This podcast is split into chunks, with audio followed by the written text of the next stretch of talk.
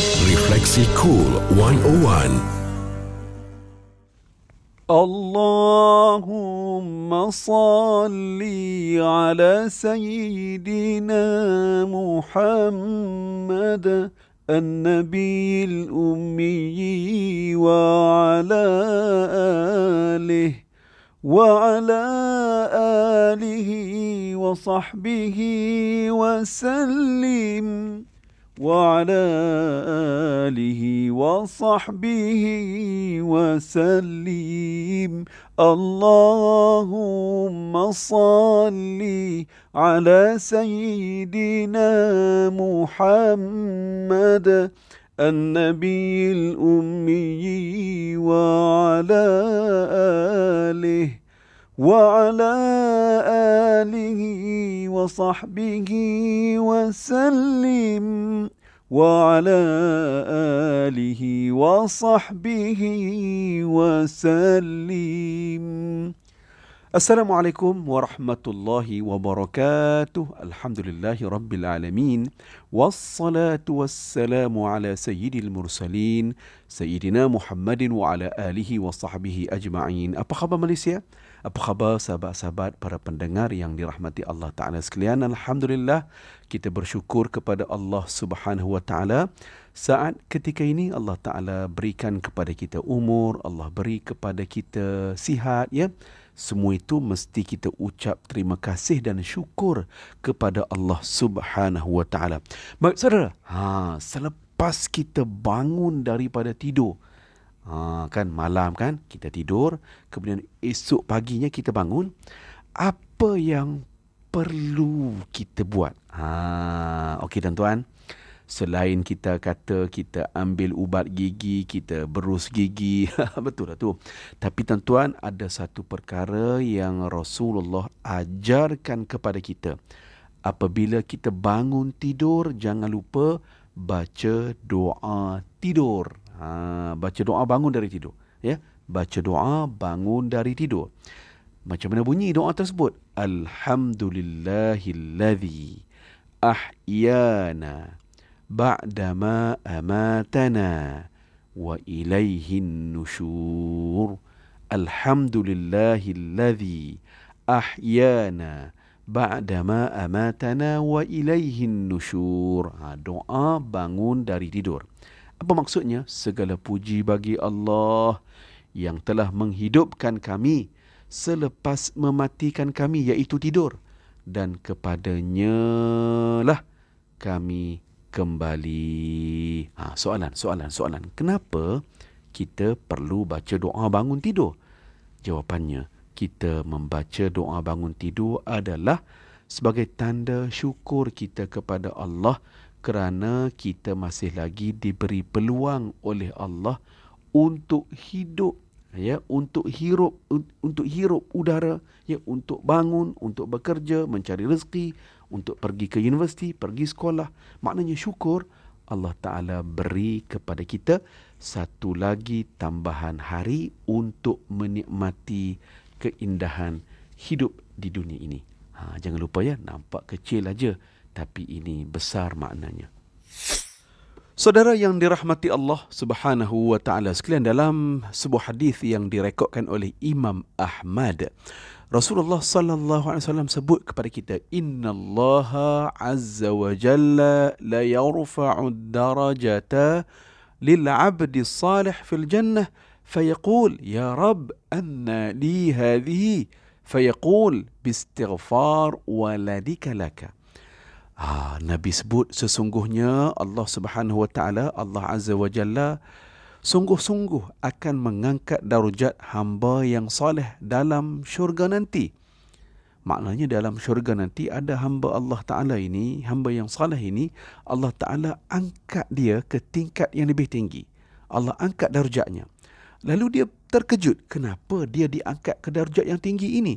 Dia pun berkata kepada Allah, um, apa dia kata ya rab anna li hadhihi wahai Allah mengapa saya mendapat anugerah ini? Ha dia tertanya-tanyalah. Lalu lalu uh, Allah Subhanahu wa taala menjawab ya dalam hadis nabi ini Allah menjawab bistighfar waladika laka. Kerana disebabkan istighfar anak kamu kepada kamu. Ha, maknanya anak-anak doakan keampunan untuk kita. Ha, disebabkan doa tersebutlah, disebabkan istighfar daripada anak-anak tersebutlah. Ya, hamba salih ini, hamba Allah yang baik ini, ya, diangkat darjatnya dalam syurga Allah Taala nanti. Jadi tuan-tuan yang dirahmati Allah kan, Hadis ini jadi penguat semangatlah kepada kita untuk terus kita mendidik anak-anak kita supaya anak-anak jadi anak-anak yang salih-salihah. Anak-anak inilah yang akan mendoakan kita apabila kita telah meninggal dunia nanti. Ya, Kerana itulah tuan-tuan ya, selepas kita salat, cuba sedaya mungkin jangan tinggal doa ini. Rabbana hablana min azwajina wa dhurriyyatina qurrata a'yun waj'alna lil muttaqina imama wahai Allah anugerahkanlah kepada kami isteri-isteri kami dan keturunan kami sebagai penyejuk mata kami. Dan jadikanlah kami imam ikutan bagi orang orang yang mahu bertakwa.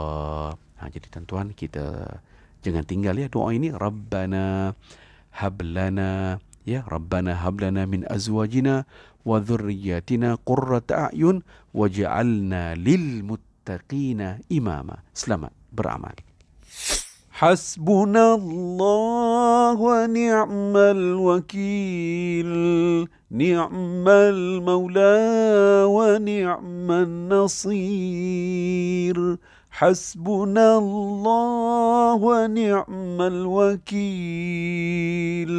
نعم المولى ونعم النصير. حسبنا الله ونعم الوكيل. نعم المولى ونعم النصير. Allahumma salli ala sayyidina Muhammad wa ala ali sayyidina Muhammad. Saudara, Rasulullah sallallahu alaihi wasallam pernah ditanya di atas dunia ini, siapakah orang yang paling baik? Ha, Nabi jawab, orang yang paling baik atas dunia ini ialah orang yang panjang umurnya dan baik pula amalannya. Ha, maknanya orang yang mana orang itu menghabiskan hidupnya itu dengan amalan yang baik, kerja yang baik sahaja. Maknanya dia buat baik, dia cuba jadi orang yang baik, orang yang saleh. Okey, itu orang yang paling baik. Uh, kemudian sahabat tanya lagi kepada Rasulullah, "Ya Rasulullah, siapa pula orang yang paling buruk atas dunia ini?" Nabi jawab, "Orang yang paling buruk atas dunia ini ialah orang yang umurnya panjang tetapi jahat pula perangainya, jahat pula wataknya." Ha, sudahlah, ya menyusahkan orang, menyusahkan diri sendiri pula. Ha, maknanya buat dosa, buat maksiat, lupa Allah Ta'ala. Ha, ini, ini contoh orang yang paling buruk kata Rasulullah sallallahu alaihi wasallam. Baik saudara, ha, dalam hadis Rasulullah um, Rasulullah memberikan gambaran kepada kita ya uh, orang yang masuk syurga nanti umur mereka sekitar ya Uh, kalau kalau atas dunia ini umur mereka seperti umur 30 atau 33 tahun. Ha begitulah. Uh, Rasulullah sebut uh, yadkhulu ahlul jannah al jannah jurdan murdan abna'a 30 atau 30 wa 30 sana. Uh, Rasulullah sebut penghuni syurga akan masuk syurga dalam keadaan tidak ada bulu di badan, tidak berjanggut, hitam matanya seakan bercelak dan usia mereka sekitar 30 tahun atau 33 tahun. Ha, ya sekitar 30 tahun atau 33 tahun. Ha, jadi tuan-tuan yang rahmati Allah masuk syurga nanti khususnya orang lelaki sudah tidak ada bulu-bulu di badan, janggutnya tiada dan sebagainya lah. Ha, kan?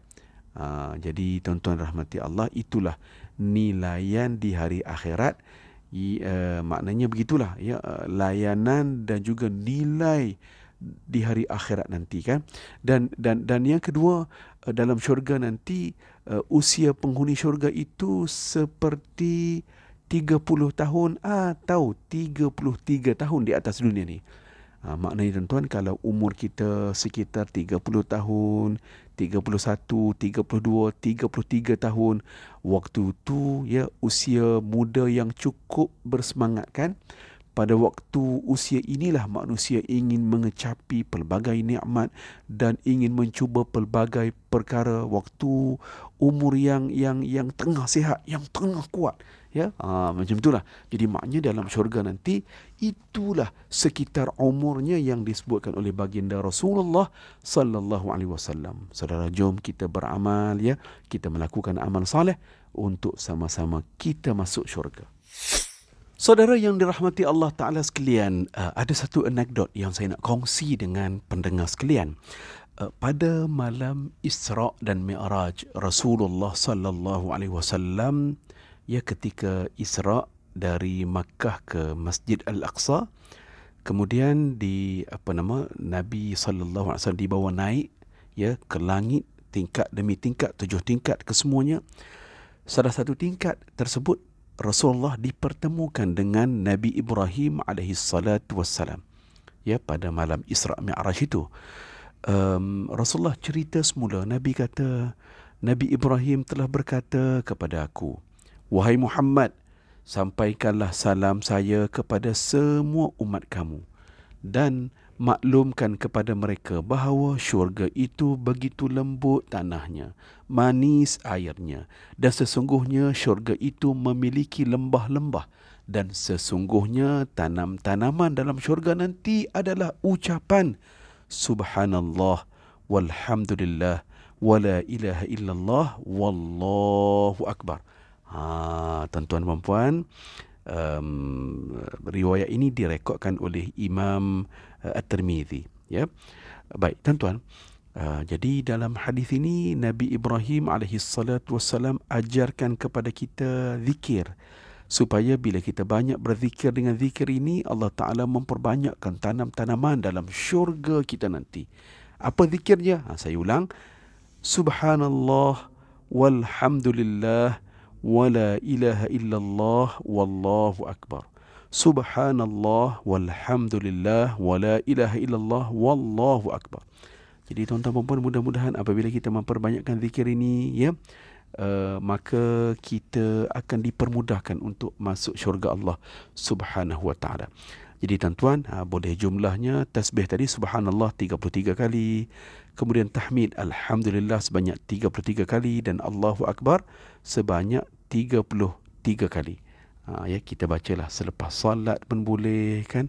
Uh, apa nama uh, tak kira lah kan? Kita kita kita amalkan dalam uh, amalan seharian kita. Mudah-mudahan dengan asbab kita perbanyak zikir ini Allah Taala bantu kita untuk masuk syurga. Dan bila masuk syurga nanti penuh tanam-tanaman kita dengan asbab kita memperbanyakkan membaca zikir yang diajarkan oleh Nabi Ibrahim alaihi salatu wassalam. Baik saudara, setakat inilah saja ya pertemuan kita bersama saya Ustaz Zarifi Refleksi Cool 101.